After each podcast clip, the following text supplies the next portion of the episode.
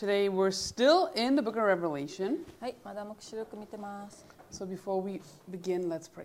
はい、ではお祈りしましょう。Lord, thank you so much for this day. Thank you for just allowing us to be here and studying together. Lord, give us insight and give us an understanding of your word, Lord, and let us enjoy just really studying.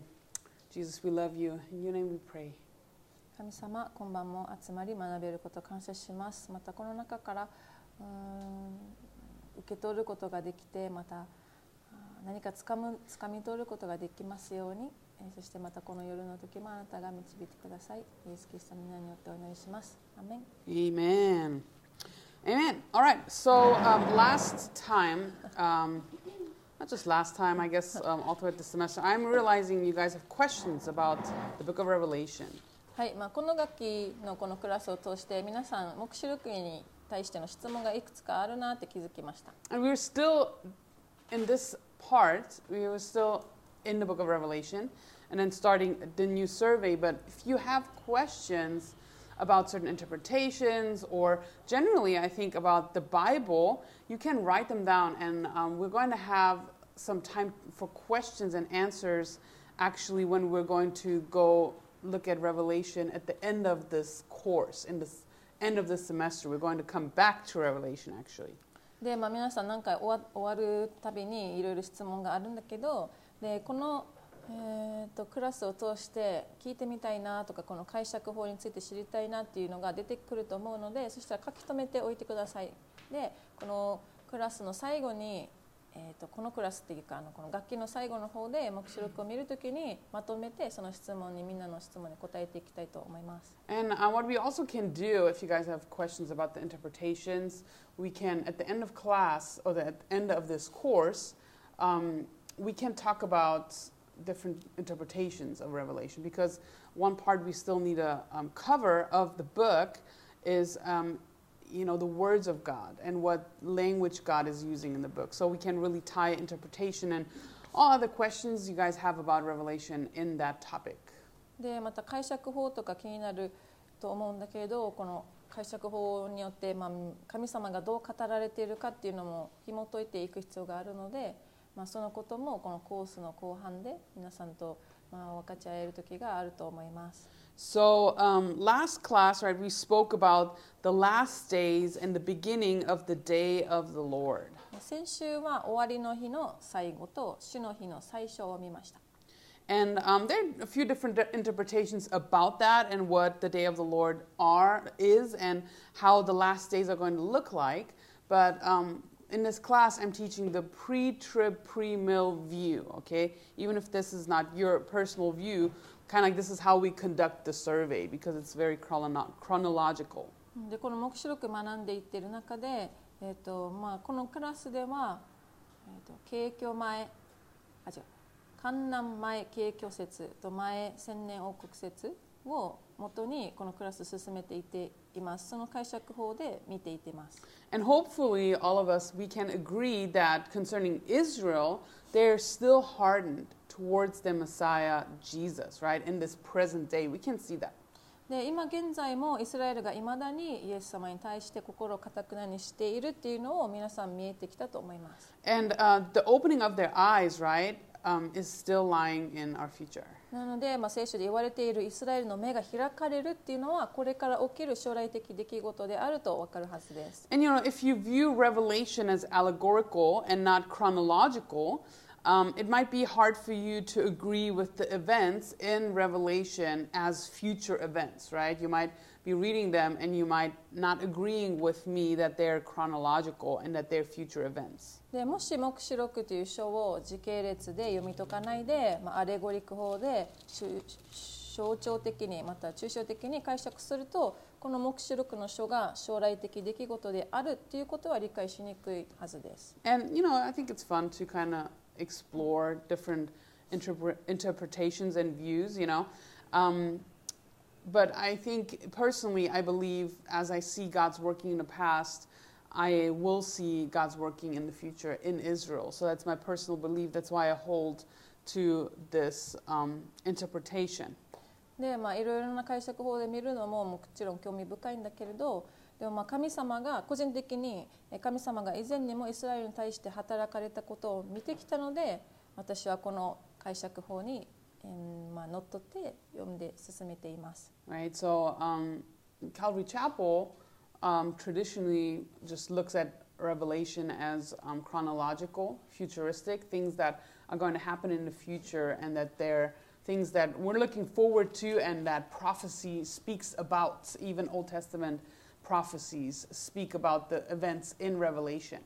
で、カルバリーチャペルではこの時系列的また未来的アプローチで聖書を読んでいて、この黙示録にあることは旧約聖書にある予言もこれから起こることだっていう立場にいます。And concerning that approach, right? Israel's eyes will be opened collectively at the abomination of desolation, an event where the Antichrist stands in that third temple that will be rebuilt, and the Jews see him and the Antichrist will declare himself as God.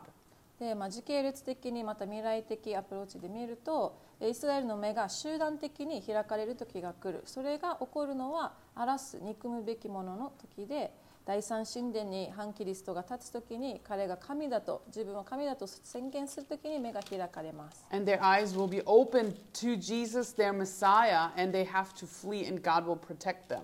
で、反キリストじゃなかったって目が開かれて気づいて、イエス様がメシアだとイエス様の方に向かっていくことになります。It says in Revelation 12, verse 6, if you want to turn there, it describes that the woman who is Israel fled into the wilderness where she has a place prepared by God, that they should feed her there 1260 days. じゃあ一緒に開きたいんですけど、黙示録の12章の6節。黙示録12章の6節はこうあります。女は荒野に逃げた。そこには1260日の間、彼女を養うために神によって備えられた場所があった。And some believe that the Jews actually will find refuge there in the city of Petra, which is referred to in the Bible as the rock city of Selah. で、ある人はこのユダヤ人がペトラという町に逃れて守られたと信じる人もいます。聖書ではこの場所はセラの岩の町として言及されています。Sorry, I forgot to look up a picture. Rock city, Petra. If you've seen Indiana Jones 3, that's what they use for Alexandria, okay? はい、インディアナ・ジョーンズの3番目のを見た人たちは、このペトラという町がなんだアレクサンドリアとして登場します。この場所です。Yes, Telia and I actually we have been there. はい、私たち行きましたよ。And it was very cool. Michelle was also there, and she rode a camel there. ミシェルもそこにいて、ミシェルはラクダにも乗りました。So this is the rock city of Petra, and it's like it's a very big place there. Hold on, did I put a little? No, I didn't put anything in about that. It's a very big place, and it is almost impossible to see all the caverns that this rock city in the mountains has. It's actually in modern day Jordan. Cavern? Cavern is like Hakka maybe? No, like caves. Inside. Yes, yes, yes. で、このペトラという場所とまたこの他にももっとあるんだけど、これが本当に大きくて中を全部見ていくっていうのは難しい。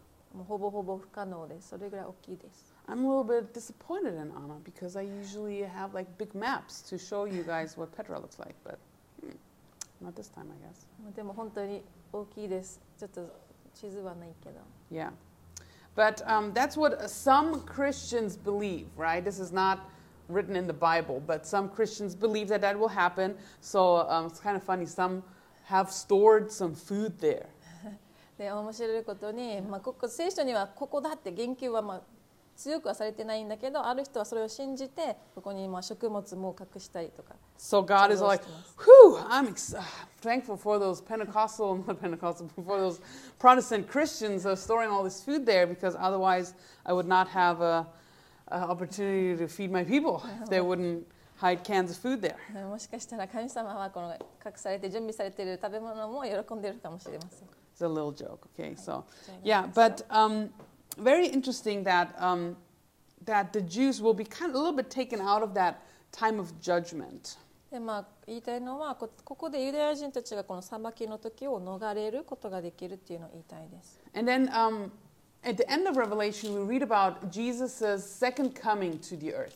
そして黙示録にはキリストの再臨についても書かれています。And Jesus' coming to the earth, right? His second coming has a few goals or like purposes. キリストの再臨には、いくつかの目的、ゴールがあります。One of them is to reveal himself and his bride, his church.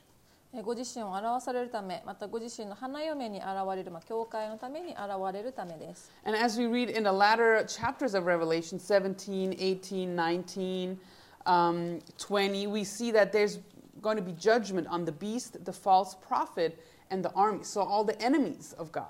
そして黙示録17、18、20だったには、獣、偽預言者、軍を裁くことも書かれています。And as we continue to read, we're going to talk about this today. He's going to bind Satan for 1,000 years. そしてまた今日触れていきますが、サタンを1000年間縛り上げるためです。He will judge the nations and he will deliver and restore creation. そして国々を裁き、被造物を回復し、助け出す、また解放します。And then he will set up his kingdom. そしてご自身の王国を築かれます。So as you kind of float around Revelation in the last few chapters, you're going to find this term that there's going to be a place where people gather, which is called Armageddon. In Revelation 16, verse 16, you'll read that mentioned by name. で最後の箇所を見ると人々が集まる箇所が結構黙示録で出てくるんですけど、黙示録16の16ではアルマゲドンという場所が出てきます。And as Israel is protected in the wilderness and the earth will go through judgment, the enemies of God will gather in this valley of Megiddo or Armageddon, and they're going to go there to fight. アラノでイスラエルが守られている最中にメギドの戦いのために神様の敵となる者たちが集められて、それまでそこで地上は激しい裁きを通ります。And this is often referred to as the Battle of Armageddon. この戦いについてアルマゲドンの戦いとしてよく知られています。And the Valley of Megiddo is actually the Jezreel Valley. メギドはエズレル渓谷谷にあります。谷です。Picture right here. Sorry, here it goes. And this is an actual place in Israel.はい、これは今もイスラエルにある場所です。And Mount Carmel, which is this photo was taken on Mount Carmel, oversees this valley of Jezreel. でこのエズレル渓谷、この谷なんですけど、この平野みたいになっているところは、カルメル山からこうやって見下ろすことができます。Actually, the word Megiddo ultimately comes from the Hebrew word Armageddon, which means Mount Megiddo. このメギドっていう言葉ですけど、これはヘブル語のアルマゲドンという言葉から来て、メギドの山という意味を持っています。There's not really a Mount Megiddo in the Jezreel Valley, so the exact location is not really known, but it's a pretty big place. So. でも山ではないのがわかると思うので、この正確な位置っていうのは不明だけれども、ここ全体を指しています。And on the left side here on this map, you'll see this point where I was at. I was standing on the Mount.Of Carmel, the Mount Carmel, and I was kind of looking out towards the south, and the whole stretch of this part is about 30 miles or 48 kilometers. Of that's the valley of Megiddo. はい、このエズレルの谷と呼ばれる、この平野みたいになってるんだけど、これはカルメル山から南に見ると見下ろすことができて。30マイルまた48キロ続いています。Mount Carmel is where Elijah slew the Baal's priests. はい、このカルメル山はエリアがバールの祭司を殺したとして知られる場所です。And throughout history, many armies have fought countless battles there. もう歴史上でもたくさんの戦いがここで行われました。Even the armies of Napoleon fought there.ナポレオンたちもここで戦っています。And World War I, there was some battle sites, and even the Arab-Israeli War of 1948, they fought here. でこのメギドの場所で第一次世界大戦、1948年のアラブ・イスラエル戦争の戦闘の場所でもありました。So here we read in these last chapters, we see that there's some sort of battle. なので、この戦いっていうのが黙示録の最後に出てくることがわかります。And according to the futuristic interpretation of Revelation, the Battle of Armageddon will take place at the end of the tribulation time. で、この黙示録を将来的解釈で読み解くと、観難時代の終わりにこのアルマゲドンの戦いが起きることになります。And we read that demonic influences will cause the kings of the earth gather their armies for this assault on Jerusalem.でこの悪霊的影響を受けた世界各国の王たちがそれぞれの軍隊を総出でエルサレムを攻めてきます。We read in Revelation 16 verses 13 through 16 that the Antichrist will kind of lead that charge against Jerusalem. そしてこの軍隊総出で戦いに出るときに率いるのが反キリストだとされています。黙示録の16章13から16。But Jesus will return to earth at that time. Matthew 25:31 tells us that, and Revelation 19 verse 14. ですがその時にイエス様は天の軍勢を引き入れて地上に戻ってこられます。それがマタイ25章の31節、また黙示録19章の14節。In Zechariah 14 verse 4, we read that Jesus will put his foot on the Mount of Olives. で、ゼカリア14章4節によると、その時にイエス様は帰ってきて、主の足はオリーブ山の上に立つと予言されています。And especially in Revelation 19, we see of Christ's victorious, victory against really the forces of evil. If you kind of go to Revelation 19, you kind of can see a little bit of the headers here. You know, Christ on a white horse.And so forth, and the beast and his army defeated. And you know, if you kind of skim over, you'll read about Christ's victory. で、黙示録19章を読みに進めると、イエス様の、彼は悪の勢力を打ち負かし勝利する白い馬に乗って、裁かれるところも見れると思います。And there are a few things that happen now as Jesus comes back.そしてイエス様が戻ってこられていろいろなことが起きます。He will throw the false prophet and the Antichrist, those two big enemies of the tribulation time, he will throw them in a lake of fire in Revelation 19 verse 20. 観難時代の大きな敵である反キリスト、また偽預言者を火の池に投げ込まれる。これが黙示録19章20節にあります。And he will bind Satan, and he will Jesus will set up his kingdom.On earth for 1,000 years in Revelation 20. そしてイエス様はサタンを縛り上げて地上での千年王国を統治されます。黙示録の20章1から6。And it says in Revelation 16 verse 19 that Jesus, as he's doing his judgment, he will tread the winepress of the fury of the wrath of God Almighty. And that's really like a very...wordy or very poetic way of saying, man, he's going to bring it down, you know. で、黙示録16章19節には、神の激しい怒りのブドウ酒の杯を与えられたって、なんかもう詩的になんかちょっと聞こえはよく書かれてるんだけど、ここで伝えたいことは、もう本当に大きな裁きが下されるよって、もうやられるよって書いています。And as Jesus comes back, all things will be made right. そしてイエス様が戻ってこられてからは、すべてのものが正しく進んでいきます。Right, and Jesus' kingdom will truly be established in a visible form on earth. そして地上ではイエス様の王国が目に見える形で築かれていきます。In Jeremiah, for example, we see this prophecy about this establishment of justice.でエレミアによると、義が何て言うかな、義が義によって何て言うかな、義が築かれるっていうのかな、義によって立つっていう感じで書かれてます。And we read Jesus being a righteous branch. で、イエス様は正しい若枝としてこのエレミアの箇所で登場します。Right, Jeremiah 23 verses 5 and 6 that talks about Jesus being being the branch of righteousness from the from David.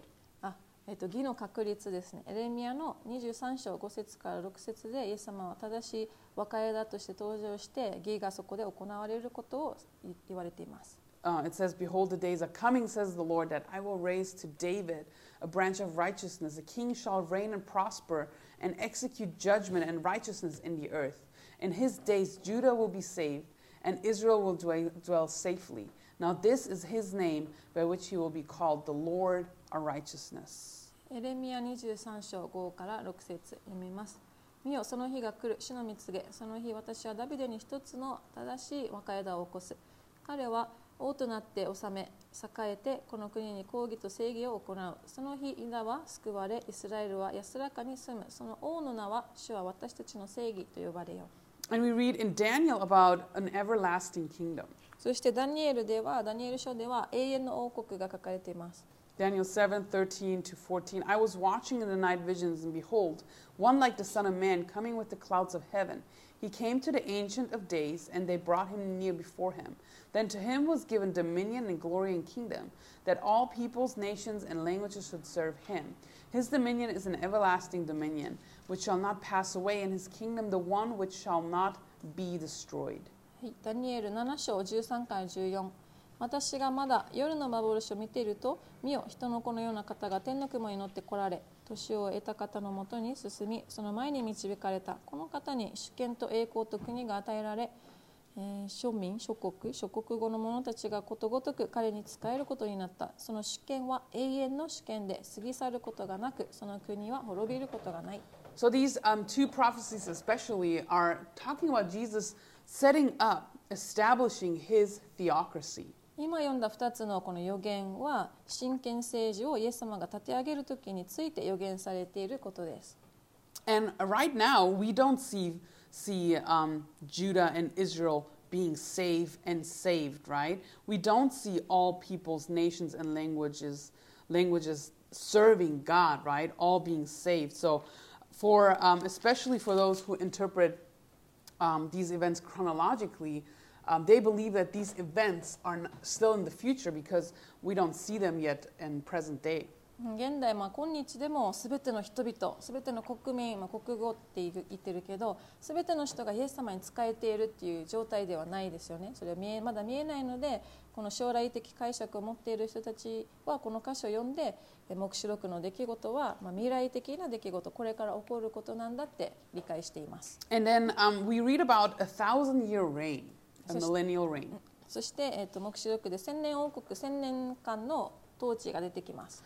And some interpret these 1,000 years as allegorical, so that they're not really 1,000-year reign. キリストが1000年間統治されるこの1000年王国ですけど、ある解釈では象徴的で抽象的で解釈しているので、本当に1000年ではないっていう考えを持っている人もいます。Or maybe symbolically, right? That's a better.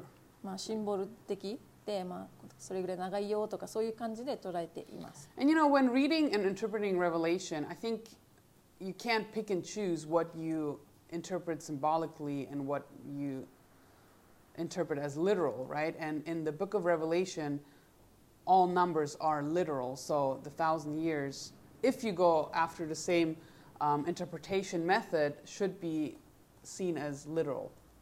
で、いろいろの解釈によって、その一つの解釈にのっとって読み進めていくこともできるんですけど、この解釈で今読んでいる解釈で見ると、この1000年というのは本当の1000年間という数字の通りだと思います。But some, just so you know, some interpret Revelation differently, right? Or many maybe. And in those interpretations, the 1,000 years are symbolic.でもいろんな解釈が黙示録にはまだまだ存在するので、その他の解釈で見ると、ここはシンボル的で、抽象的に、1000年という数字を見ています。And Revelation 20 tells us of the millennial reign or the 1,000-year reign. で、黙示録20章になると、1000年王国または1000年間の王国統治が登場します。So Christ will reign the earth as it came out of the tribulation time for 1,000 years.で、患難時代の後にキリストが1000年間王国を統治されます。And there's this binding of Satan. Look at Revelation 20 verses 1 through 3. 黙示録の一緒に開きましょう。黙示録の20章1から3節です。Then I saw an angel coming down from heaven, having the key to the bottomless pit and a great chain in his hand.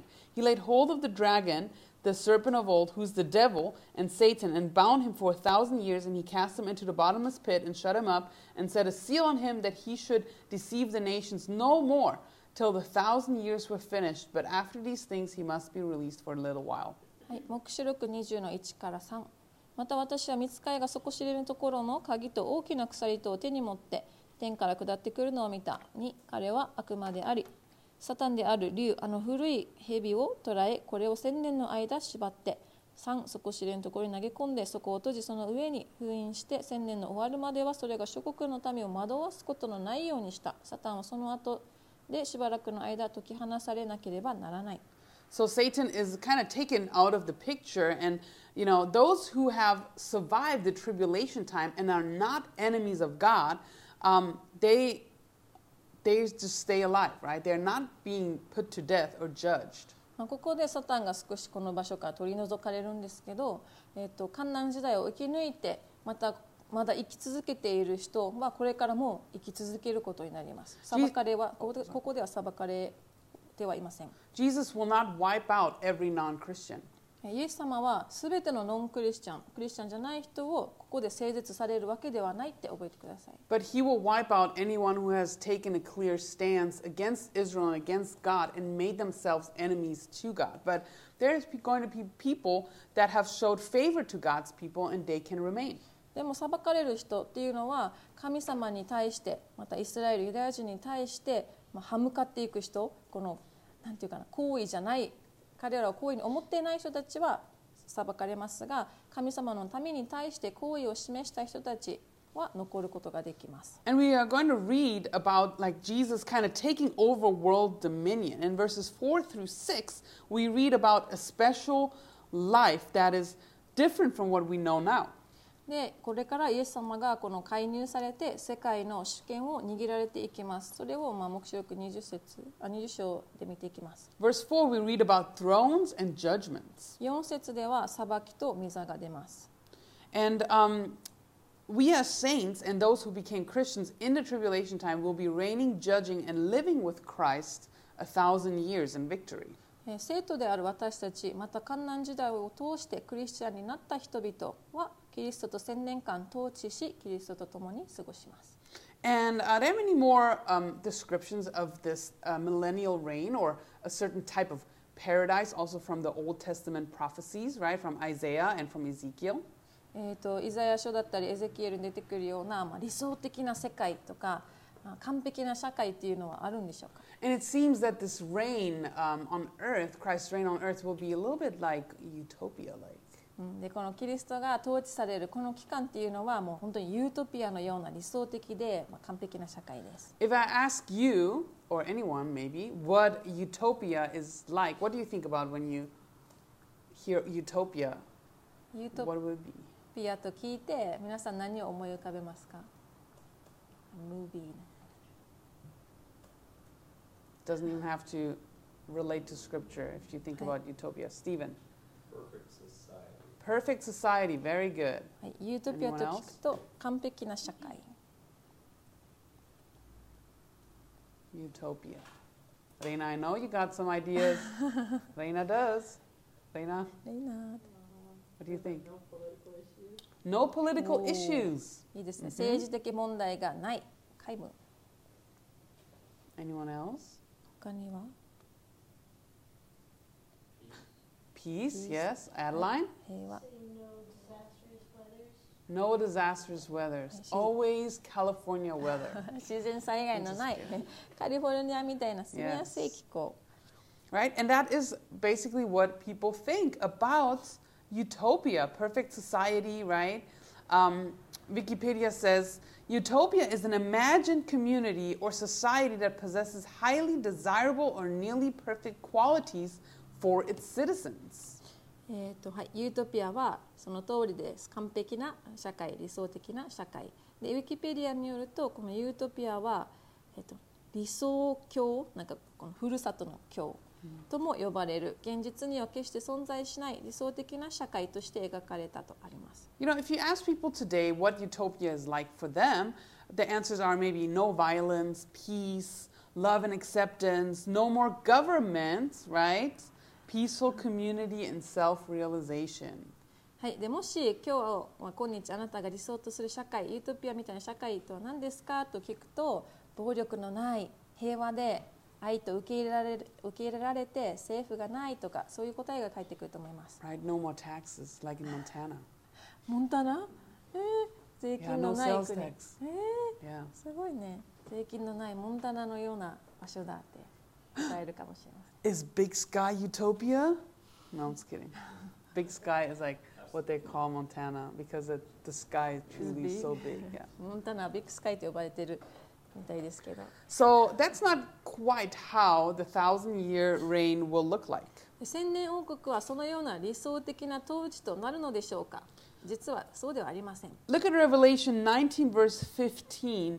It speaks of Jesus ruling with the rod of iron, ruling the nations with the rod of iron. はい。黙示録19章15節を見ると、イエス様がこの鋭い剣じゃなくて鉄の杖を持って彼らを牧されるってあります。So Jesus is going to be the government. そういうことは、まあ、イエス様がこの政府というか、イエス様が裁かれる方となります。And some of what we know about the millennial is, you know, given to us, like this picture is given to us through certain passages of scriptures, such as Isaiah. で、まあ、イザヤ書にはこの千年王国時代のがどういうものなのかということが少し書かれています。Also, we read in Isaiah and Ezekiel, for example, that during the millennial, Israel will be the superpower or the leading power of the world. イザヤ書とエゼキエル書には、千年王国時代、イスラエルが世界を先導する国となって、そしてイスラエルの中心となる、イスラエルが中心となるとあります。And we read that the center of Israel will be the mountain of the Lord's house. そしてイスラエルの中心が主の家の山となると出てきます。And the Temple Mount will be the capital of the government of the Messiah. そして神殿の丘がメシアの治める首都となる。And all nations will flow to the capital of Jesus' government. そして全ての国々はイエスの政府の首都に流れ込むことになります。For example, in Isaiah 2 verses 1 to 3. それはイザヤ2章1節から3節。Or Ezekiel 17 verses 22 to 24. エゼキエル17章22から24にあります。Also during the millennial, the citizens of earth will acknowledge and submit to the lordship of Jesus. はい、そして千年王国時代、地上の人々はイエスの支配下に従い、イエスを主と理解するようになります。It's going to be a time of perfectly administered and forced righteousness on earth. この地上では完全に統治されて、正義が施行される、正義が行われる時代となります。Isaiah 2 verses 1 through 5. イザヤ2章1節から5節。Perfectly administered and forced righteousness, right? No illegal downloads. この地上では完全に正義がなされるので、違法ダウンロードもダメです。But also Netflix not raising the prices on you, right? Or locking you out. なので、まあネットフリックスが値上がりすることもないし。Just kidding. Maybe. I don't know. But during the millennial, there will also be no war, Isaiah 2. はい、では3つ目、千年王国時代、戦争がなくなる。There might be still conflicts between nations and individuals, but there's going to be righteous and just judgment because it will be resolved by Jesus.はい、戦争がなくなるその時代には、まあ、国々また個人の間での衝突はもちろんあるはずですが、メシアとまた彼と共に統治する者たちによって公正にかつ、まあ、決定的に解決されていきます。And also by us who will be reigning with Christ. はい、まあ、私たちと、まあ、一緒に統治する者たちによって公正がなされます。And also during the millennial, really the relationship between animals and how they really relate to each other and to humans will be transformed. はい、そして次、千年王国時代、動物同士、また動物と人間の関係が変わります。Forgot the passage here, but some of you smart guys and girls, you guys know where it is. A little child will play safely and will be able to lead predators like wolves, lions, or bears. I hear Stephen ruffling his his Bible. Where is it at, Stephen? Is that Isaiah? Isaiah 11:6 かな。狼は Isaiah 11:6, yeah. はい。狼は子羊とともに宿り、ヒョウは子ヤギとともに伏し、子牛、若獅子、肥えた家畜がともにいて、小さい子供がこれを追っていくと今までの関係と違うことがわかります。So in Isaiah 11, verses 6 through 9, I found it, it tells us that the natural predator and prey relationship between animals will be taken away or suppressed. これまでの関係と変わって捕食する側、まあ、食べる側と捕食される側、食べられる側、この動物の関係が取り除かれる、または、まあ、抑制されます。That's super interesting, I think. なんか興味深いな、今までと変わりますね。And an interesting thought, in Genesis 9, verses 2 to 3, which we will look at next week, the Lord gives Noah and all mankind after him the permission to eat meat.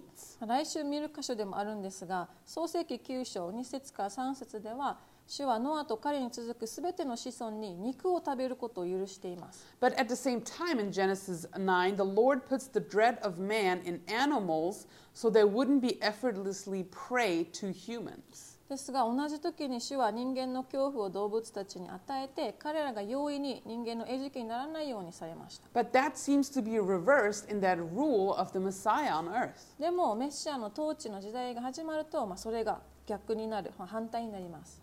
And because of that, many think that millennial humans will return to being vegetarian.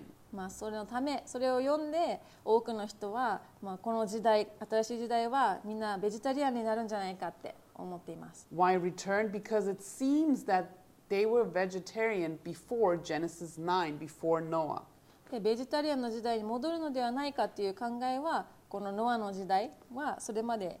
は肉を食べる前の時代があったからです。It's okay. We're just going to ask Jesus for meat-flavored fruit, okay? 肉の味のする果物をイエス様に作ってもらわないといけないんですね。During the millennial, King David will have a prominent place in the millennial earth, ruling over Israel. そして次が千年王国時代、ダビデ王は地上でとても重要人物として立てられます。Isaiah 55 verses 3 through 5。イザヤ55の3節から5節。Also Jeremiah 30 verses 4 through 11. エレミヤ30の4から11節。Ezekiel 34 verses 23 to 31. エゼキエル34の23から31。Ezekiel 37 verses 21 to 28. エゼキエル37の21から28。Hosea 3 verse 5. ホセア3章5節。Also, during the millennial, there will be a rebuilt temple.そして千年王国時代には再建された神殿があります。We read about that in Ezekiel 40 through 48, also Ezekiel 37 and Amos 9. はい、この神殿が再建されることがエゼキエル40から48、またエゼキエル37章26から28、アモスの9章11節にあります。Also Ezekiel 20.あと、エゼキエルの20章にもあります。Because in these passages we read about a restored temple on earth.That has memorial sacrifices to remember the things of God in the past. この地上では神様が今までにされてきた働きを覚えていくために地上で再建された神殿礼拝が行われます。And I think that will benefit especially us who have never seen a working temple ministry before, right? We don't know how it actually was, right? We've talked all day about can we touch the Ark of the Covenant, right? And that's kind of like going to be our museum. ね、もう私たちにとって本当にミュージアムみたいな感じになるのかな。今までこうやって神殿を見たことがない、本当に使われている、礼拝が捧げられている神殿を見たことがない人たちはここで神殿礼拝を見ることができます。And during the millennial, saints in their resurrected state, in their resurrected bodies, will be given responsibility. So that is us, right?はい、そして千年王国時代になると復活した生徒たち、まあ、私たちは責任が与えられます。それはこの地上での彼らがいかに忠実だったか、奉仕していたかによって責任が与えられます。We read about that in Luke 19, right? Revelation 20, and also in 1 Corinthians 6. はい、そのことについてはルカ19章、黙示録20章。また黙示録2章、第1コリント6章にあります。Revelation 19:15, as I told you before, right? It really speaks of Jesus' rule and how he will rule them with a rod of iron. But it also says that out of his mouth goes a sharp sword, that with it he should strike the nations. で、先ほども読みましたけど、黙示録19章15節にはこの方の口からは諸国の民を打つために鋭い剣が出ていたとあります。In Isaiah 11 also we see this picture of righteousness enforced. It says, with the righteousness he shall judge the poor and decide with equity for the meek of the earth. He shall strike the earth with the rod of his mouth, and with the breath of his lips he shall slay the wicked. Righteousness shall be the belt of his loins, and faithfulness the belt of his waist. はい、またイザヤの11章4から5節にもこうあります。正義をもってよるべのないものを裁き、公正をもって国の貧しい者のために判決を下し、口の鞭で国を打ち、唇の息で悪者を殺す。5、正義はその腰の帯となり、真実はその胴の帯となる。And you know, we really see a picture of Christ ruling with a strictness and enforcing this righteousness.この千年王国にはキリストがしっかり強く裁かれる、正義を全うされるっていうのが分かります。Many imagine kind of like an utopia or how the Garden of Eden was supposed to be like, right? That life, that perfect society. ユートピアのような理想的な平和がそこにあり、また言えばエデンの園のような穏やかなところなのでしょうか。But we also know that it is still on the earth, and the earth.was judged during the tribulation time. For example, in the seventh bowl judgment, there was a huge earthquake that cracked the planet, right? でも裁き、この観難時代の裁きによって地上はまだバラバラに分かれています。7つの器の裁きによって大きな地震が起きたためです。When I first taught this course, my question that I couldn't really answer.Because I didn't really know how to look for it, was always, what about these people that have survived the tribulation time? Are they going to live longer than usual, or are they going to die? で、アナがこのコースを教え始めた時からの疑問で、この患難時代を生き抜いて千年王国時代に突入できた人たちは通常の寿命よりも長生きすることになるのかという考えが生まれました。Isaiah 65 verse 20 tells us that you will live a longer time than usual.イザヤ書65の20節によると、通常よりも長く生きることになるとあります。Death will be a rarity, but it will happen. そこには死もありますが、死は稀なことだが、それでも起こることだろうと言われます。There hasn't been judgment over the dead.ここではまだ死人に対しての裁きはありません。Revelation 20 verse 5 it says, But the rest of the dead did not live again until the thousand years were finished. This is the first resurrection. 黙示録の20章5節一緒に見たいんですけど、そこにはその他の死者は千年の終わるまでは生き返らなかった。これが第一の復活であるとあります。And obviously sin still exists. People are still able to sin, but God rules everyone in person.まだこの時には罪も存在していて、人々は罪を犯すこともできる状態ではあるんですが、神様が個人的にこの場所、この時代を治められます。But since Satan is bound, we can see that sin is not developing or driven with an agenda anymore.ですが、もうサタンが今縛られている状況の千年王国時代には、その邪悪なもの、この悪が発展して大きくなることがなく、罪深い計画も形成されることはありません。Everyone submits and no one will rebel against God. すべての人が神様に屈服して、誰しもが神様に対して反乱を行うことはありません。And earth has come to peace and an enforced standstill. で、地上は平安になり、神様によって統制されて整えられています。And I think many today wish for that, that these agendas that are raging, especially in the West, right, and are just kind of taking steam, right, every couple of years, that all would stop and that Christ would come and rule in true righteousness. 罪が良しとされているこの時代だからこそ、神様のこの正しい裁き、正しい統治っていうのは本当に早く起きてほしいなって望みます。And this will all happen in the thousand-year reign.で、この正しく裁かれるこの統治が千年王国時代に起きます。And God's glory and knowledge, or the knowledge of God will fill all the earth.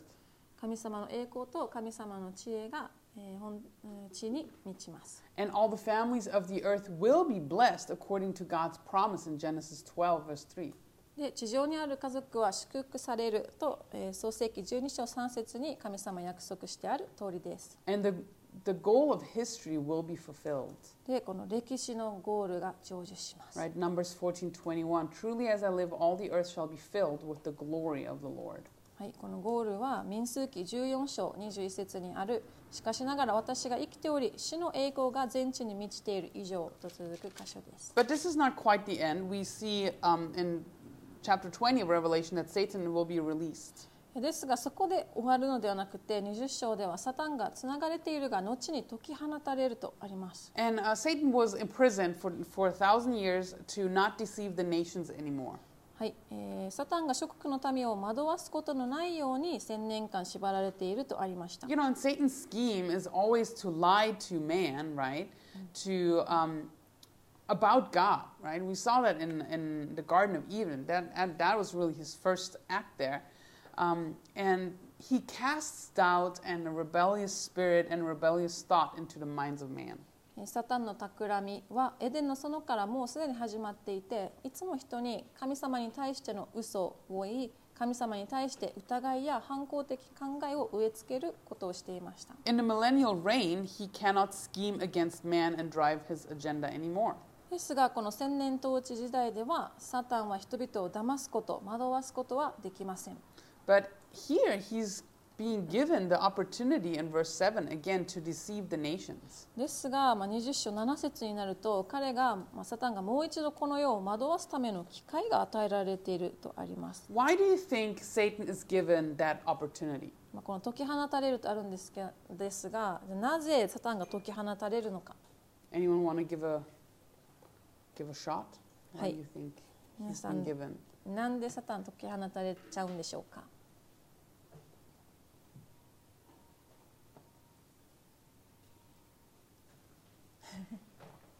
？Nobody? Why would God allow Satan to tempt people again? なんで神様はサタンがまた人の心を惑わすことを許されたのか？Moana, why do you think? なんでですか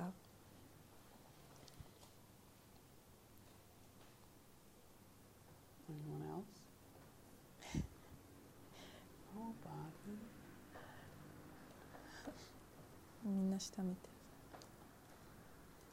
Stephen's like, tell me already. I know you have the slide for that. もうスティーブンは早く見せてって思ってるかもしれません。Stephen is right.はい、あります。So in the tribulation time, right? Sorry, in the everyone submits at the end of the tribulation time, right? There's no other choice. Jesus comes back in a very real and revealed way. You can't be like, God is not real, right? You're like, no, he's right there, right? He's just won the victory over everything. So Jesus is going to be revealed at the end of the tribulation time and at the beginning of the millennial reign.でもう患難時代が終わるともう全ての人があ神様なんていないよなんて言える状況ではもうなくて神様がそこにいられるもうイエス様を見ることができるのでもう神様に反抗するっていうことはもうできないんですよなのでイエス様が治められることにもう屈服するしかないっていう時代が来ます。And everyone will live in this millennial reign whether or not they were Christians or they weren't, you know?うん、クリスチャンであったとしてもそうじゃなかったとしてもこの方が神だっていう時代が来ます。And Satan is going to be loosed for a short time to try the hearts of these people, right? That have been ruled by Christ under the rod of iron. でこの鉄の杖によって、支配されていた人々たちまだ生きている人たちがこの最後に神様を選ぶかサタンを選ぶかっていう状況に立たされます。So the inhabitants of earth that weren't killed when the tribulation time ended, and they weren't killed at Jesus' second coming, right? They will be given the chance to finally decide where they stand. 患難時代に殺されずに地上に生き延びたこの人たちは、再臨によってイエス様に殺されなかった人たちも。彼らは実際にどちらにつくのかここで選ぶことができるようになります。So those who really truly want to rebel against God, they have the chance. Here verses 7 through 10 in Revelation 20, and Satan leads this rebellion against God. で神様に対して反乱をするのか、それとも神様に対して屈服、服従するのか、どちらに立つのかっていうのが7節から10節まで最後の機会、どちらにつくのかっていうのが与えられます。He gathers many to fight against the camp of the saints in Jerusalem. サタンは、生徒たちと陣営とまたイスラエルと戦うために多くの人を集めます。But God consumes them with fire.しかし神様は彼らを焼き滅ぼされます。And the devil is now thrown into the lake of fire, into hell. そこで悪魔たちは火の池に投げ込まれることになります。And then we read about the great white throne judgment in verse 11. そして11節に入ると白い御座の裁き、大きな白い御座が出てきます。So at the end, and really at the conclusion, I don't want to call it the end, but at the conclusion of Earth's history, there's a judgment seat for unbelievers. で最後とは言いたくないんですけど、この地上の歴史の締めくくりとして未信者のための裁きの席が設けられます。And Jesus is the one ordained with the authority to judge the living and the dead. John 5:26 and Acts 10:42.でイエス様こそがこの生きているもの、死んでいるものの裁き主としてすべての権威が定められています。ヨハネの5章26節と使徒の10章42節。And we read in this passage that all the dead will stand before God and will be judged according to their works. で聖書にはこの死んでいるものは神の前に立ち、彼らの行いに従って裁かれることが書かれています。And death and Hades will be cast into the lake of fire.そして死とハデスは火の池に投げ込まれる。そして同じく命の書に記されていないものも皆火の池に投げ込まれます。So we read about this eternal judgment on all the dead. ここで死んだものすべてに対する永遠の裁きがなされることは読めます。Sin is judged there. Wickedness is judged there. Every sin ever committed is judged here at this portion. この箇所ですべての今までに行われたすべての罪、すべての悪がそこで裁かれます。You know, and the wickedness that was done to you will be judged there. あなたに対して行われた悪もそこで裁かれる。I think that can be really a big encouragement for us, right? To keep going through this world, right? Seeing sin and seeing darkness, right? It can be discouraging. But remember that Christ will eventually judge every harmful thing and nothing will be forgotten. これを励ましとして取ってほしいんだけど、今罪深くて本当に真っ暗な中を歩いている私たちでも、必ずこの害となっているもの、悪となっているもの、すべて裁かれる。それ部分的に忘れられることなど絶対なくて、すべての悪が裁かれるんだということを覚えて日々過ごしてほしいです。And you know, this is an important place in the Bible because we've been given special attention to sin and the development of sin in the Bible. 聖書の中でも本当に大事な箇所になってきてるんですけど、聖書の中では罪が本当に大きくなる、罪についていろいろ書かれているのを読んできました。We read about how sin came into the world, ruled man, and how God judged sin. どうやって罪がこの世に入ったか、神様がどのように罪を裁いたかも読んできました。We read about Israel being a slave to sin, about us, right, our own sinful nature.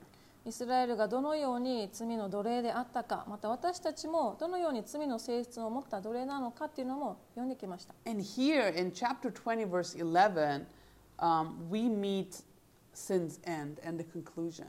ここで黙示録20章11節になると、すべての罪が終わり、その結果が出ます。It will be utterly wiped out. 完全に拭い去られます。What about Christians? Are we going to be judged there? Sounds scary. 私たちクリスチャンはではどうなのでしょうか。ちょっと怖いですけど、私たちも裁かれるのか。Are we going to be judged there? What do you guys think? 私たちも白い御座の裁きに遭うんでしょうか。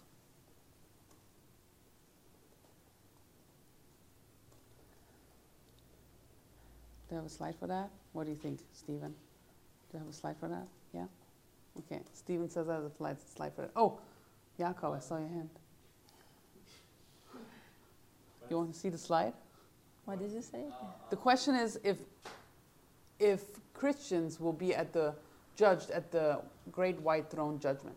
大きな白い御座でクリスチャンも裁かれるのかという質問です。I don't think so. そうは思います。Jacob does not think so. Okay.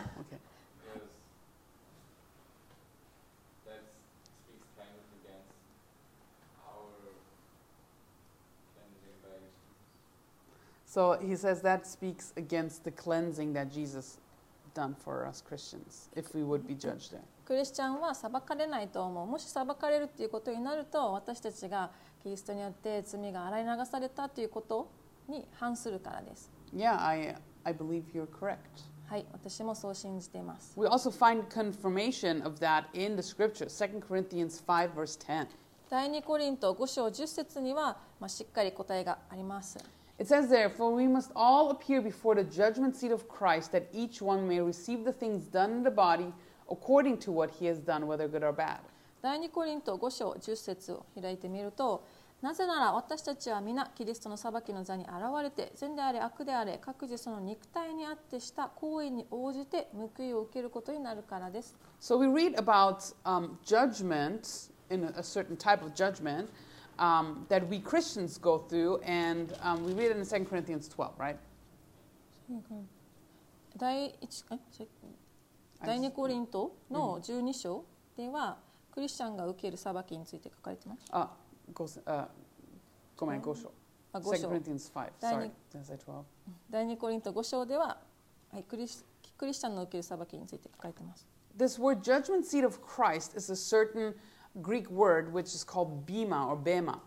はい、この、10節に出てくる裁きの座という言葉のギリシャ語ではビーマという言葉が使われています。Other places in the New Testament use this word bema or the bema seat as a judgment seat of Pilate or of Herod's throne. この言葉を他の新約聖書の箇所でビーマが使われているのはピラトまたはヘロデの王座。裁きの座で使われています。And this is a different Greek word from the throne that is used here in Revelation.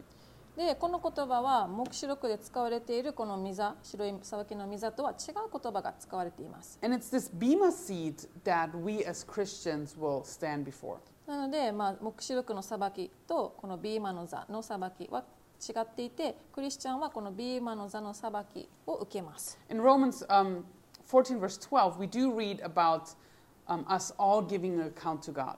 で、ローマの14章12節には、私たちが自分のしたことを申し開きすることになりますとあります。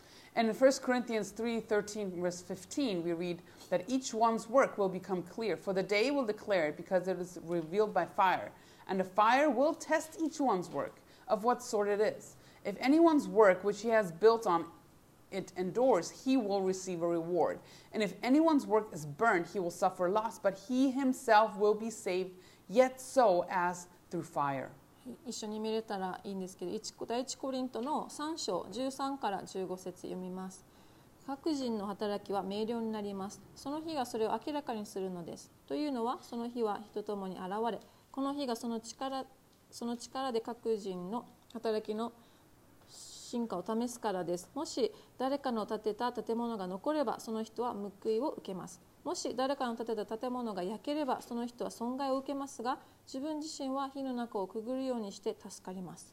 So the bema seed will not decide your salvation, but it will decide reward. ビーマの座の裁きは、あなたが救われるかというのを決めるものではなくて、あなたの報いのためにある裁きの座です。And throughout the scriptures we read about rewards like incorruptible crowns, crown of rejoicing, crown of glory and of righteousness. その信仰者の受ける報い報酬っていうのが御言葉にあるんですけど、朽ちない冠、誇りの冠、または喜びの冠とも訳せて、義の冠、栄光の冠などなど出てきます。So when will this bema seat judgment take place for us? では、いつこのビーマの座の裁きが実行されるんでしょうか。Since you know, at the point of the Great White Throne Judgment, we have already been ruling with Christ 1,000 years, right? We can see that our judgment throne reward of rewards must take place much earlier. 大いなる白い御座の裁きの時点で、私たちはすでにキリストと共に1000年間を治めているのだから、私たちの受けるこのビーマの裁きの御座はもっと前に受けていることになるはずです。It might happen individually when we die that we stand before the throne of rewards, or collectively when we'll be raptured. ここで考えられるのが、もしかしたら個人的におのおのが死んだ時に起こる裁きなのか、それとも集団的に軽挙で挙げられて起こることなのかということが考えられます。But what is written in the scriptures, 2 Corinthians 5:8, we are confident, yes, pleased rather to be absent from the body and to be present with the Lord. で、御言葉にはこうもあります。第2コリント5章8節。私たちはいつも心強いのです。確信を持っています。そしてむしろ肉体を離れて主の御元にいる方が良いと思っています。So what about Israel in all of this? Where is Israel? じゃあこの出来事のさなか、イスラエルはどうなっているか、どこにあるか。Right. Remember that according to our interpretation, seeing it chronologically, we see that Israel has gotten saved about at the midpoint of the tribulation time collectively. 時系列的解釈で読み進めると、イスラエルは患難時代の中期に救われたことを覚えてください。So then, from that point on, they are counted with the tribulation time saints. それからは患難時代の生徒たちと共に数えられています。So the Christians that were not raptured, or they became Christians in the tribulation time. まあ、景気をされた者たちと一緒ではなくて、患難時代にクリスチャンになった者たちと一緒に数えられています。Just like the other Christians, the Jews will wait throughout the other half of the tribulation time of Jesus' glorious coming. ユダヤ人はまあ死なずに患難時代を生き抜き、イエスの栄光の到来を待ちます。And then in the millennial reign, they will reign in a special position. そして彼らは他の生徒たちと共に特別な立場から治め支配するものとなる。And they do have this special place in the millennial, as we read in the scriptures. 聖書にも千年王国時代、彼らが特別な立場が定められて治めるとあります。Right. Before we go any further, let's take 5 minutes of break. はい、ではちょっと5分休憩挟みます。Okay, so in chapter 21 and 22, we read about really the conclusion of heaven and earth. 黙示録の21章また22章では、地上の最後また新天新地を見ます。We read about really how God's knowledge, the knowledge of God, truly fills the earth. 神の知恵が地上に満ちる。And it's kind of like the epilogue of our drama of redemption, right? Happy ending, God makes all things new, and it's truly new. で、今まで学んできたこの、贖いの歴史のドラマの最後の部分になりますけど、エピローグに入ってきて、まあ、神様が全てを新しくされるっていうハッピーエンディングになっていきます。And remember we said that the first two chapters of the Bible are sinless as well as the two last chapters of the Bible. で、ちょっと前も触れたんですけど、聖書の最初の2章のように、聖書の最後の2章も罪のない状態、そして創造が書かれています。And we read in Revelation 21 that a new heaven and a new earth is seen by John, and the first heaven and the first earth had passed away.はい、まあ、ヨハネによって、まあ、ヨハネが見たんですけど、黙示録21章1節によると、また私は新しい天と新しい地とを見た。以前の天と以前の地は過ぎ去ったとあります。And 2 Peter 3 verse 10 really correlates to that, showing us how God makes everything new in just like a twinkling of an eye.で、第2ペテロによると、その日は、第2ペテロ3章10節には、その日は天は大きな響きを立てて消え失せ、瞬きのようにその日が来るってあります。And the heavens will pass away with great heat, elements will melt with fervent heat, both the earth and the works that are in it will be burnt up. 神様はすべてを火によって焼き尽くされるとあります。Right, and God will make something new that is very glorious. そして新しいものを創造されます。それはすごく栄光に満ちたものになります。Reading on, we read about this new dwelling place for the saints. It's called the New Jerusalem.で、まあ、生徒たちが住む場所として新しく建てられるのがこの新エルサレムです。And it says in Revelation 21 verse 10 that it descends out of heaven. はい、黙示録21章10節には、町が天から下ってくるのを見たとあります。And Revelations 21 and 22 describe this new home and the new life we have.この黙示録21、22章では新しい家と新しい生活、私たちが送るものについて言及されています。And it's a true heaven, right? Sinless community, no unrighteousness, just Jesus and all the saints of history. 罪もない、不義もない、ただイエス様だけであって、生徒たちはそこに住んでいく。Like fellowship, joy, worship, and really an eternity to live together, and to praise God.私たちは交わりと喜び、そして褒めたたえ、そして永遠に共に生きていき、神様を褒めたたえます。On the slide, you guys see this list, right? we have this life of fellowship we get to enjoy. 1 Corinthians 13 verse 12 and 1 John 3 verse 2. はい、そしてまあスライドにある通り、交わりの人生、第一コリント13の12、第一ヨハネ3章の2節。We will see face to face, right? We will see with our own eyes, right? And we shall be with the Lord, right? And we shall see him as he is. 顔と顔を合わせること、またキリストに似たもの、キリストのありのままの姿を見るようになります。There will be a life of rest, right? And we will rest from our labors, and the works will follow us. Revelation 14 verse 13. 休息の人生、生き方。彼らはその労苦から解き放たれて休むことができる。彼らの行い、彼らについていくからである。黙示録 14の13。And we will have full knowledge of the things of God. そして完全に知ることになる。全知になる。It will be a life of holiness. Revelations 21 verse 27. 神様を知ることになること。で次が聖なる人生。黙示録21章27節。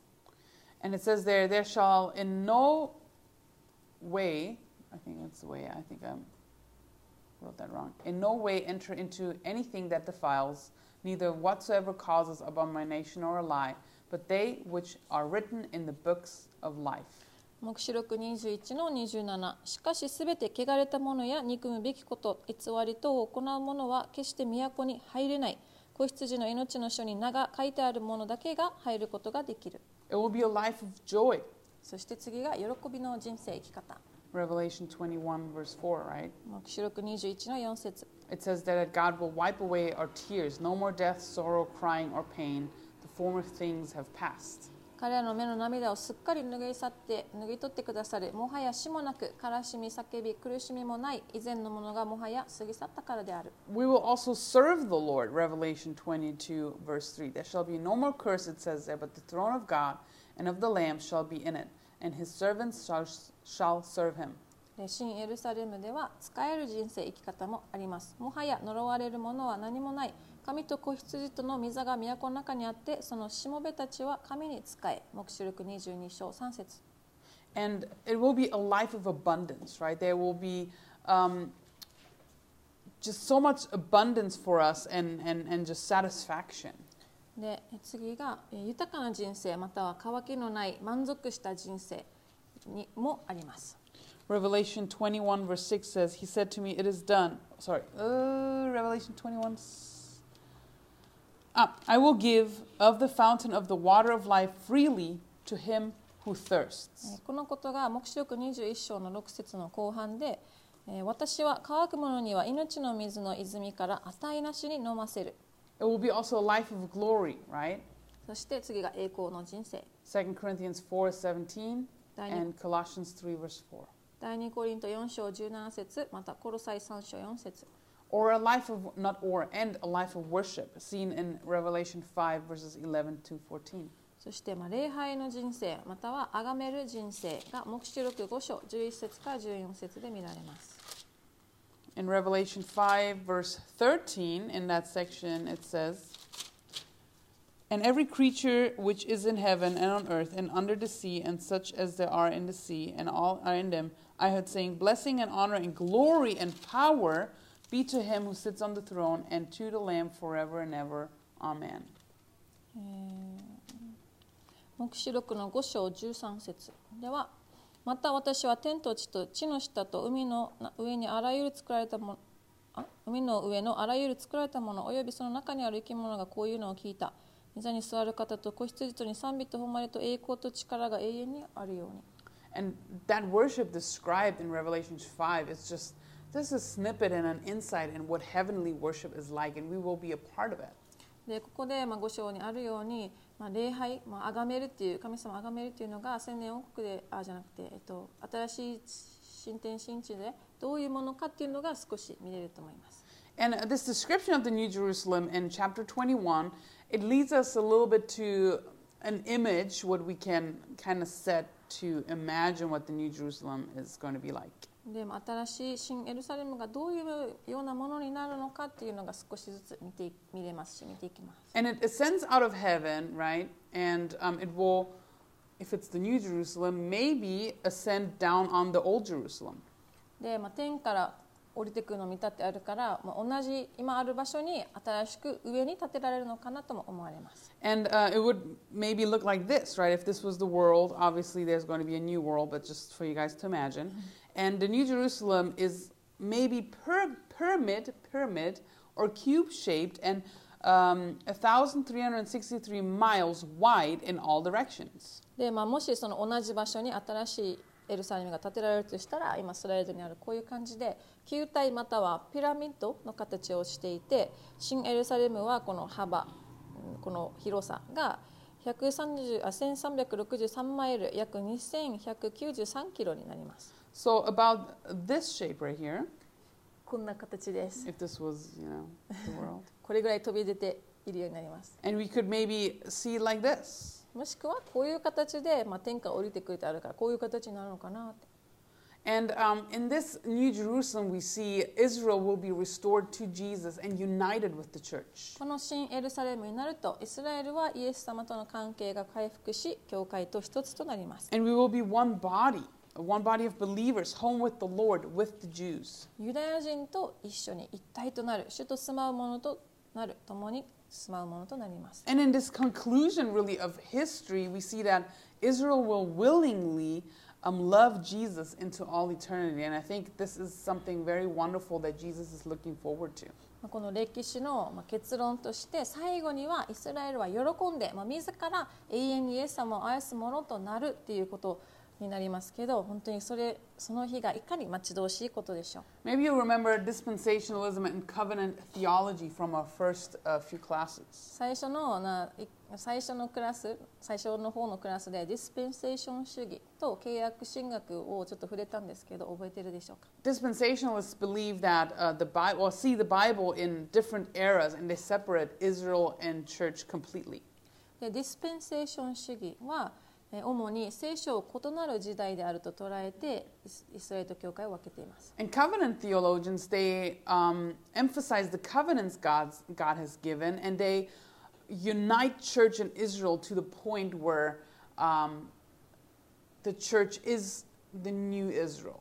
契約神学の考えでは、神様が与え語られた契約を強調していて、教会とイスラエルを結びつけて考えています。イスラエルに約束されたことは将来教会にも行われることだろうと信じています。And they believe whatever was promised to Israel would be done with the church in the future. イスラエルに約束されたことは将来教会にも起こると信じています。I think we can hold a very moderate view. We can believe both that God has something special planned for Israel, but also that we will be one body of believers. The Bible teaches that, right? 聖書では聖書ではイスラエルは特別なものとして建てられているし、後に教会と一つになることもあるので、私たちはここで中立な立場を取ることもできます。But here at the conclusion of Earth's history, we have two different views concerning dispensationalism and covenant theology.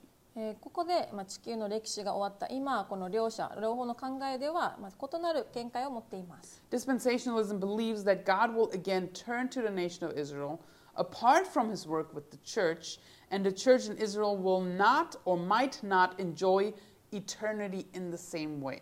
はい、ディスペンセーション主義の解釈では、神様は教会への働きとは別に、再びイスラエル民族に目を向けられる。教会とイスラエルが同じように永遠を楽しむことはないかもしれないと信じています。Covenant theologians believe that God's dealings with Israel will be in connection with the church, and Israel is ultimately only a part of the church, and there's no distinction. そして契約神学では、神がイスラエルとなさることは教会と関連している。イスラエルは最終的に教会の一部となり、その区別はない。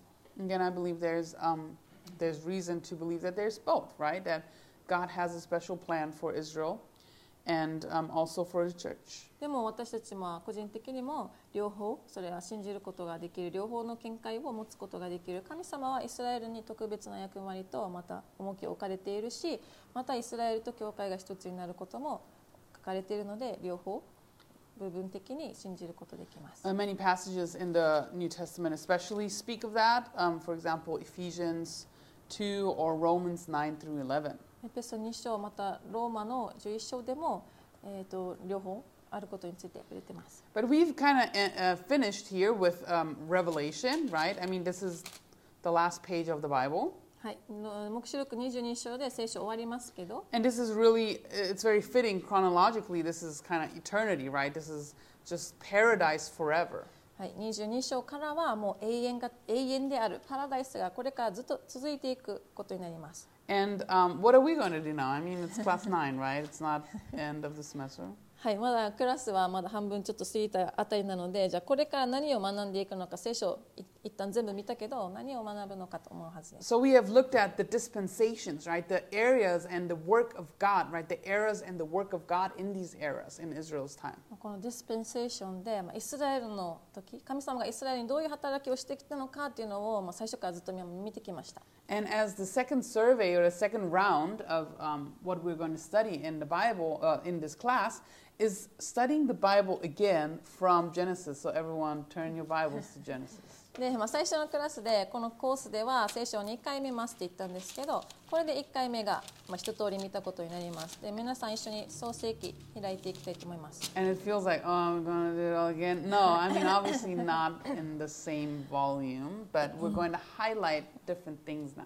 で、またもう一周するのって皆さん思うかもしれないけど、全く同じことは見ないでハイライトしながらまた同じように黙示録まで見ていきます。Because we want to study the whole counsel of God. We don't want to just focus on God's work in Israel, but we want to focus on what God has said to Israel and ultimately to all of mankind. で、今までイスラエルに対して神様はどんな働きをするのかということに重きを置いてみましたが、これから2回目の、見ていくのは神様が語られたことについて見ていきたいと思います。So how does God speak to man? では神様はどのように語られて人に語られてきたでしょうか？The Bible, right? 聖書を通して。Good job, right? Good job. はいはい、good job. その通りです。Right, but God speaks to us through many different ways. でもいろんな方法で語られます。God speaks to us through His creative work. で、被造物、神様が作られたものを通して語られます。Through His promises, His prophecies. 約束、また予言を通して。Through His laws and ultimately His Son.そしてまた神様の律法、戒めを通して、また神の子を通して。And all of that is recorded in the Bible for us. すべてが聖なる御言葉を通して私たちのために記録されています。Psalm 50 verse 1 says, The mighty one, God the Lord, has spoken and called the earth from the rising of the sun to its going down. 詩編の50編の一節には、神の神、主は語り、地を呼び寄せられた、日の昇るところから沈むまでとあります。2 Timothy 3 verses 16 through 17 says, All scripture is breathed out by God and profitable for teaching, reproof, for correction, and for training in righteousness, that the man of God may be complete, equipped for every good work. 第2テモテ3章16から17はこうあります。The word of God, sorry, go ahead. 聖書はすべて神の霊感によるもので、教えと戒めと教制と義の訓練のために有益です。それは神の人がすべて良い働きのためにふさわしい十分に整えられたものとなるためです。The word of God, what God has spoken, is so effective in your life that it really can change you, right? And even stir faith in you, as Romans 10:17 says, where it says that faith comes by hearing, and hearing the word of God.御言葉は聞く者に対して大きな影響をもたらすことがわかります。ローマの10章17節にも、信仰は聞くことから始まり、聞くことはキリストについての御言葉によるのですとある通りです。So actually, if you want to turn to Romans 10:17 with me real quick. じゃあ一緒に開きましょう。ローマ10章の17節。It speaks there about hearing the word of God can stir faith in you. はい、聞くことによって信仰をかき立てられることが書かれています。And this Greek word here in Romans 10:17 is this word arama. Arama. リーマという言葉がここで、使われていますが。So the rhema of God. リーマ of キリストについての言葉、神の言葉という意味になります。And rhema is a saying of a sort or a message or a narrative.あらゆる種類の格言、メッセージ、物語という意味になります。So it's a divine instruction given by someone. 誰かから神聖な指示、指導が与えられていることになります。So maybe you've heard that the word in the Bible is logos. で皆さん今まで御言葉、この言葉はロゴスっていう言葉であるって聞いたことあると思います。But that's not true. Logos is used only in certain passages such as John 1:1. この御言葉はヨハネ1章1節で用いヨハネ1章1節で用いられたロゴスという言葉と同じではありません。We're going to talk about the word logos a little later, but here the Greek says rhema, a saying, right? The saying and the words, the actual words of the Bible can stir faith in you. この御言葉はロゴスという言葉じゃなくて、同じギリシャ語でリーマという言葉が使われていますので、このロゴスの言葉と違う意味を持っています。So God speaks also, number one, through His creation.まず一つ目、神様はこの創造の技によって語られます。Especially in the book of Psalms, we read a lot of Psalms about creation talking about God. で、詩編の中には神様の創造によって語られていることがたくさん書かれています。Psalm 8 verses 3 and 4 says. はい、詩編8編の3節4節。When I consider your heavens, the work of your fingers, the moon and the stars, which you have ordained, what is man that you are mindful of him?Him and the Son of Man that you visit him. 3節と8章の3節と4節。あなたの指の技である天を見、あなたが整えられた月や星を見ますのに、人とは何者なのでしょう。これがあなたに心に留められるとは、人のことは何者なのでしょう。あなたがこれを顧みられるとは。So the psalmist in here in Psalm 8 considers the heavens, considers creation, and learns something about God.この詩編8編を見ると、天を見て、そして月や星を見て、神様がどういう方なのかということを、読み取っているというか、理解している箇所になります。And even Romans 1 verse 20 tells us that creation is the testimony of God. そしてローマの1章には、被造物は神を証言するものとして出てきます。It says that for since the creation of the world, his visible attributes are clearly seen.Being understood by the things that are made, even his eternal power and Godhead, so that they are without excuse.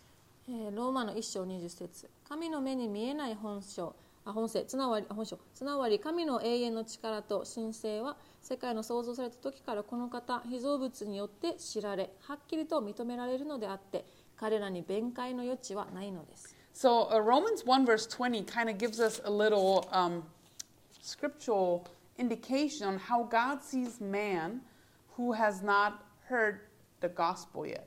ローマの1章20節では、まだ福音を聞いてない人に対して神様が彼らをどう見られるかについて言及されている大変重要な聖句です。It says that man doesn't have an excuse, right? God's creation to a certain degree testifies of him.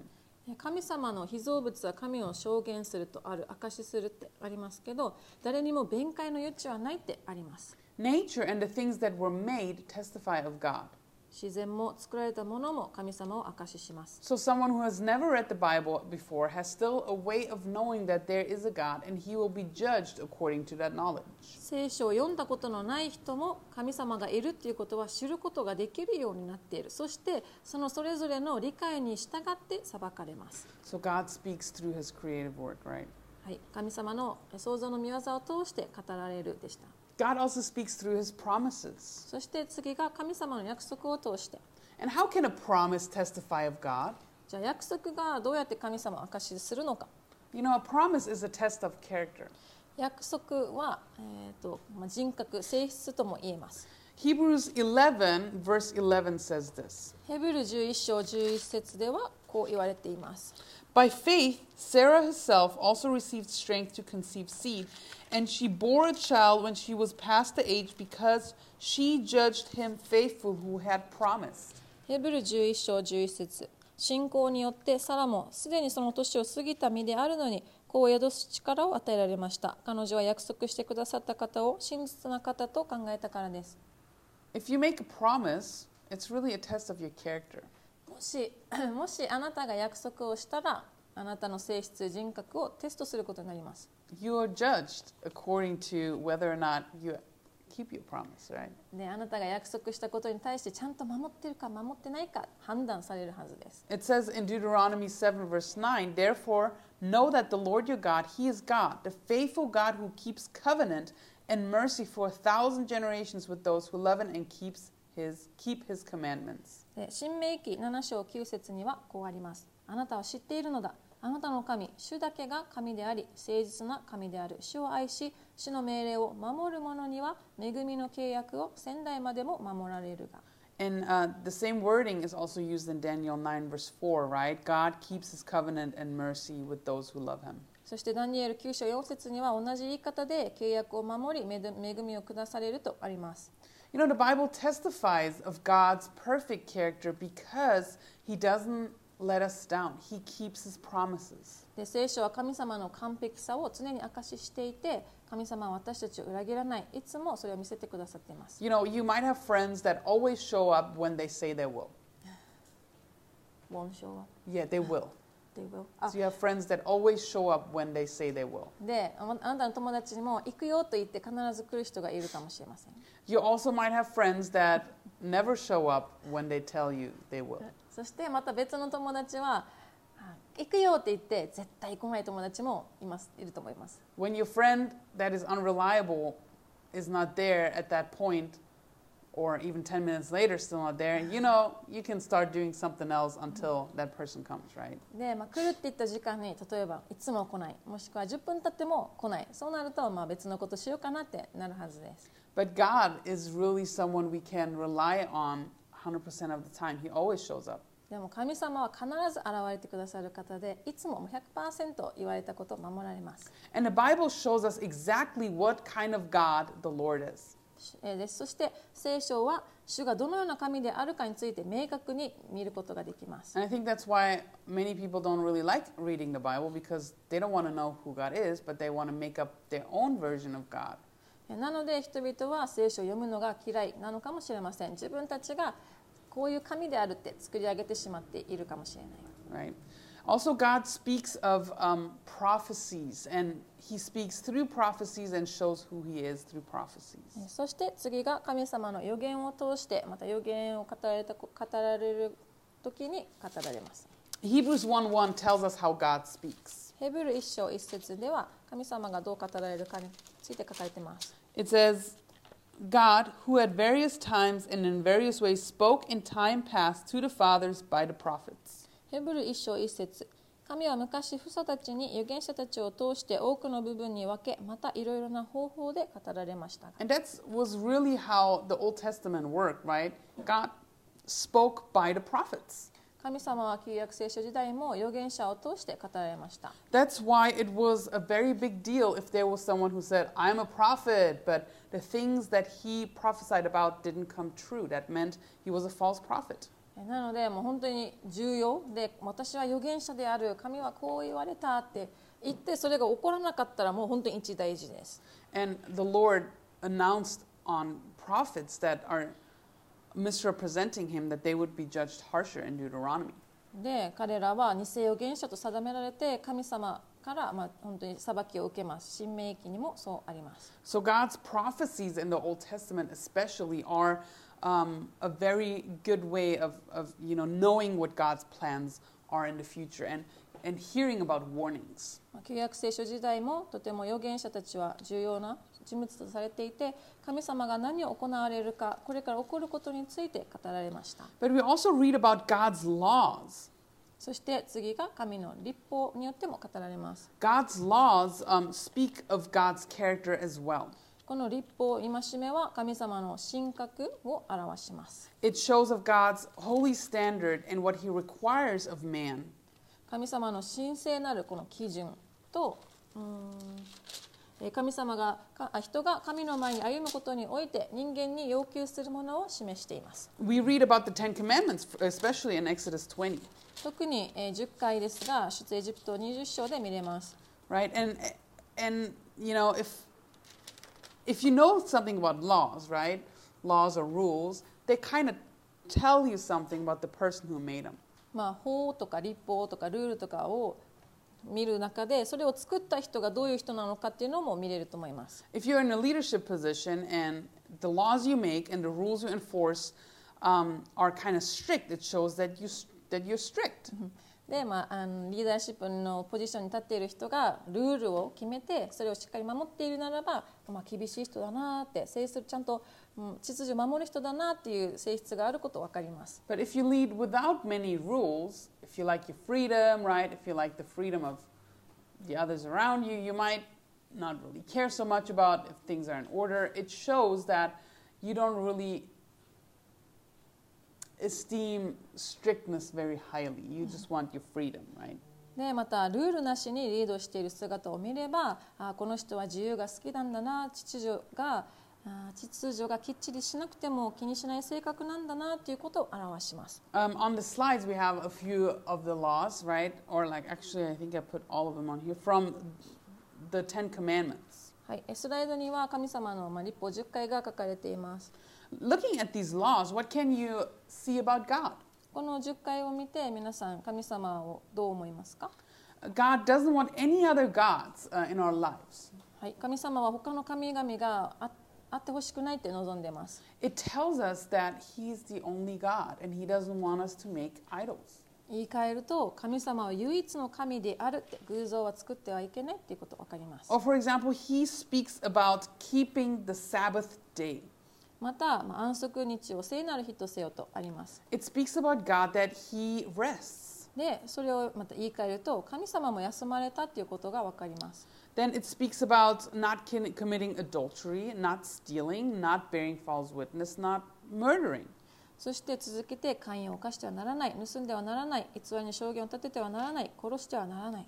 It shows us He's faithful, it shows us He's just, and He's truth. それを見て、神様は忠実な方、神様は義なる方、神様は真実のお方であるということがわかります。And you can make separate 2-hour classes about each of these laws. で、また別の授業ができるぐらい本当に深い意味を持ってます。Really, in short, we've been given the law so we can know right from wrong.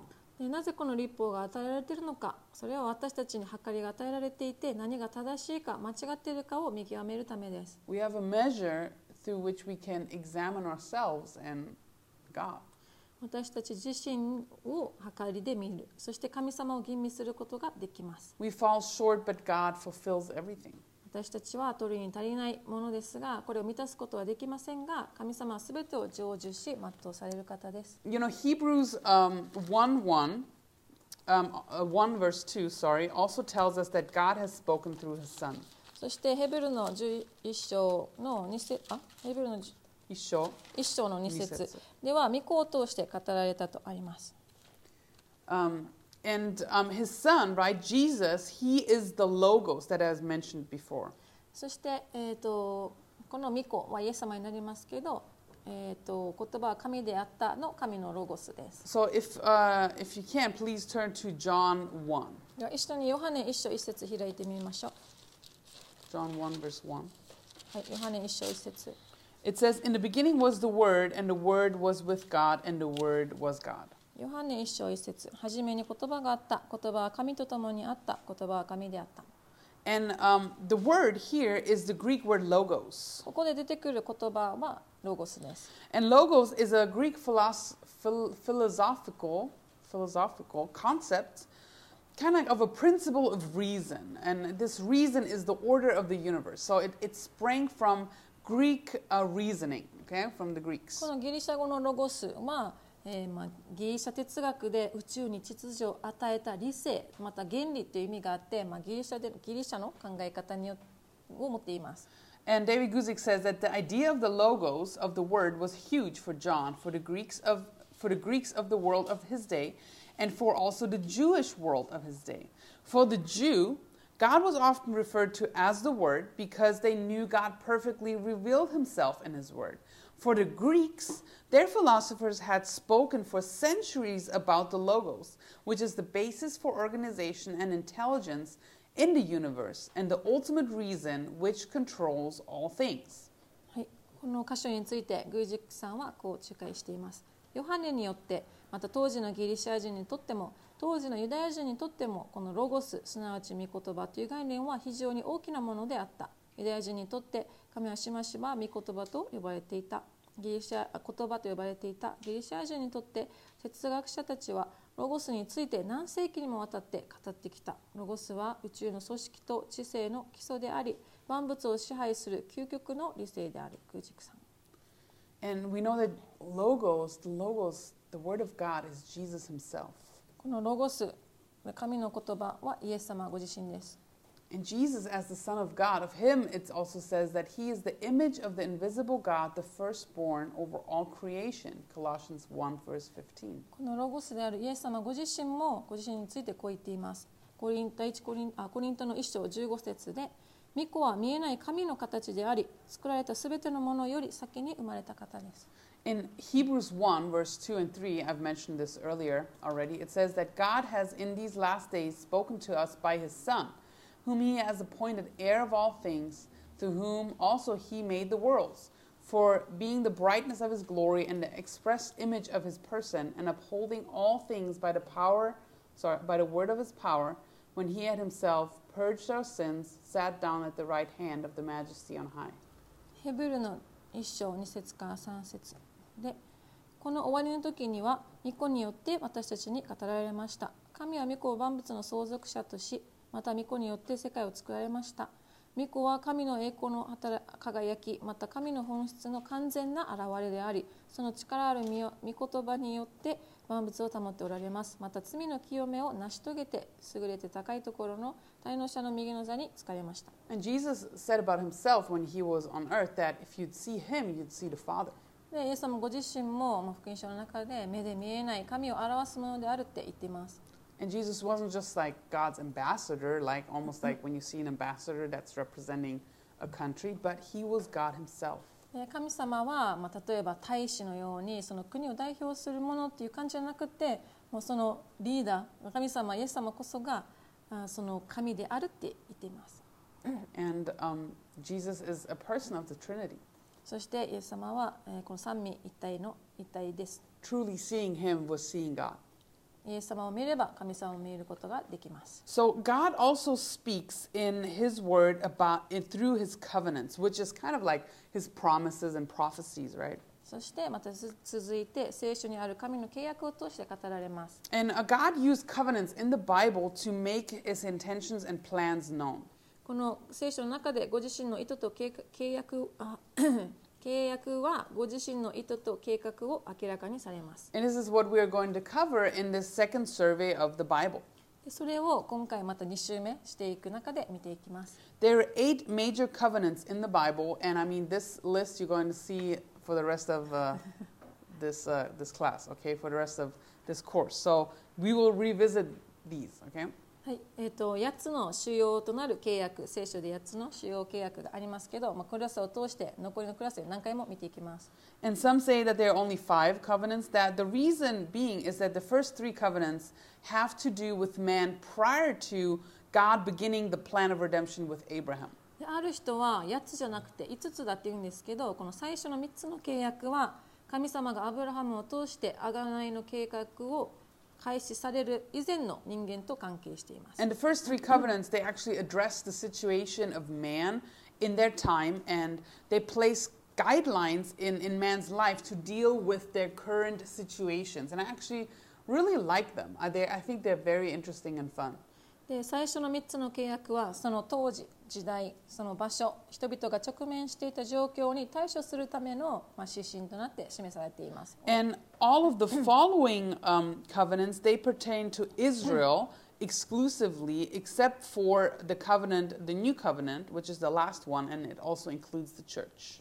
で、これらの契約はすべてイスラエルに関係してくる契約ですが、教会を含む新約、新しい契約は例外となっています。So we're going to look at these covenants and we're going to see what God has said and decreed in certain stages of Israel's development. これらの契約を通して、その時々でイスラエルがどう進展していったのか、どのように語られていたのかを見ていきます。And as we look at these covenants, we're going to look for certain things, for 4 things. そしてその契約を見ていく中で4つのことを学んでいきます。We're going to look at the need or occasion for the covenant. So, why is God speaking now? What is the need for God to speak? その1つ目が必要性、またその機会。What is the content? What is God saying? で、内容、神は何を語っているのか。Then also, what is the method of the revelation? 3つ目が啓示の方法、どのように話されるのか。Right? Like the covenant given to Abraham was given in a very different way from the covenant given to Moses for the people. アブラハムへ与えられた契約とモーセへ与えられた契約が全く違うけど、その方法など。And we're going to look at the response required or what God expects. そしてその必要な対応、神様はそれを与えて何を期待しているのかを見ます。So looking at these covenants, you might think there's more to the Bible than just these covenants. で、聖書にもっといっぱい契約あるはずだけどなって思うかもしれません。Yeah, absolutely. God in a whole major, you know, chronological setting has spoken a whole of 7 times to man. で、まあ、もちろんその通りです。で、神様が語られて、まあ、7つの箇所にそれを分けることできます。For example, the Davidic covenant is expressed a lot in poetry.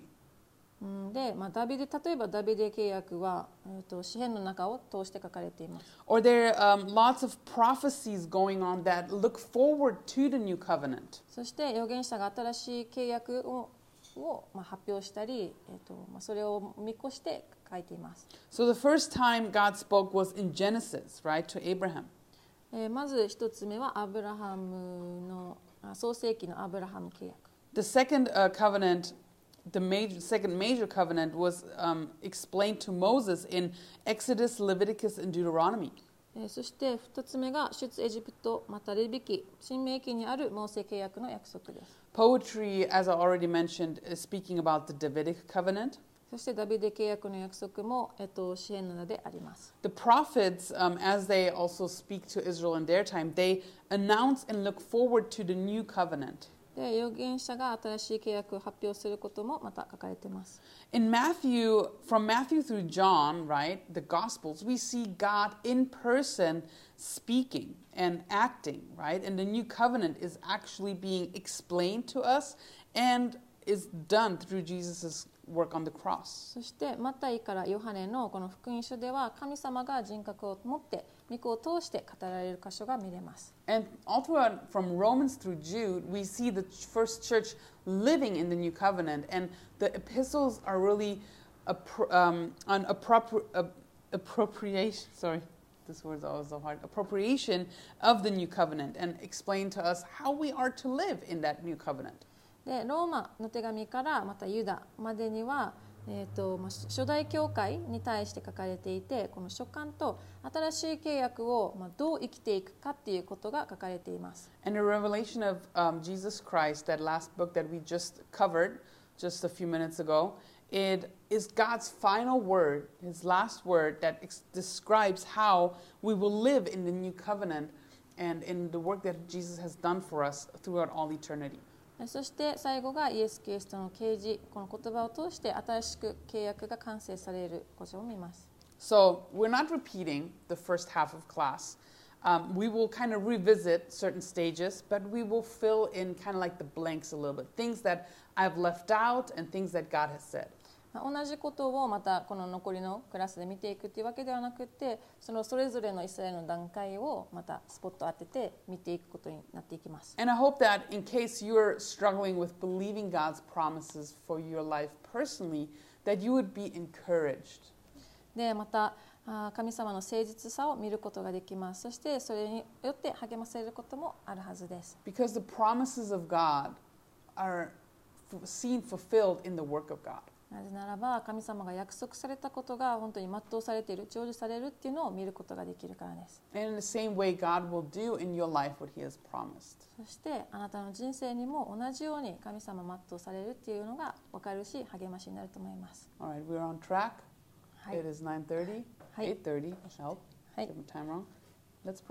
い。では時間になりましたのでお祈りします。God, thank you so much for this class. Thank you that we are able to finish on time, Lord, and just be blessed. And I know, especially with the new stuff about Revelation and, yeah, so much info, we just pray that just the hope and, looking forward to just you coming back for us, Lord, that would remain, that would stir just our faith and just our joy today. Thank you for this time. Thank you that you spoke in, and you're going to help us understand, filling the blanks and filling the things that we don't understand. Jesus, thank you so much for this time. Bless all the students and on their way home, and bless Tedia for translating today, Lord. Pray in your name. 神様、今晩も共に学べたこと、本当に感謝します。そしてまたいろいろな内容や契約とかいろいろ出てきて、もういっぱいいっぱいかもしれないけど、その中で私たちはあなたが戻ってこられることに重きを置いて、またそれを待ち望むことができるように一人一人強めてください。また生徒たちもまた私たちもあなたの約束を見て励まされることができますように、また帰りの道のりもまた一人一人守ってください。イエスキリストの皆によってお祈りします。アメン。アメン。